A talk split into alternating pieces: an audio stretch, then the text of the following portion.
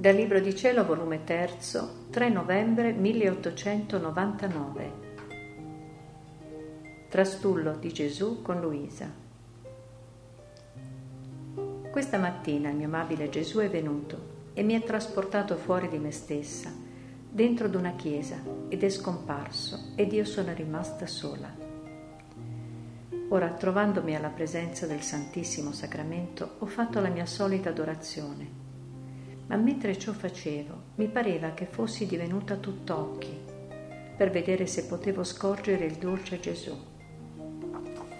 In questo mentre l'ho visto sopra dell'altare, da bambino, che mi chiamava con la sua graziosa manina. Chi può dirne il contento? Sono volata da lui e senza pensare ad altro l'ho stretto fra le mie braccia e l'ho baciato ma nell'atto di fare ciò ha preso un aspetto serio e mostrava di non gradire i miei baci e ha incominciato a respingermi.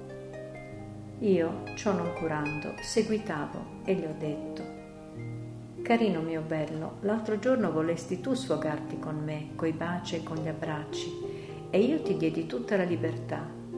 Oggi voglio teco sfogarmi anch'io. De, dammi la libertà ma lui seguitava a respingermi e vedendo che io non cessavo mi è scomparso.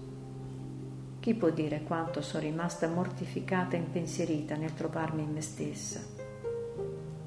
Ma poco dopo è ritornato ed io, volendo chiedergli perdono delle mie impertinenze, mi ha perdonato col volersi lui sfogarsi con me e mentre mi baciava mi ha detto, Diletta del cuor mio, la mia divinità abita in te abitualmente e siccome tu vai inventando nuove cose come farmi deliziare con te, così io, per renderti la pariglia, uso nuovi modi come farti deliziare con me.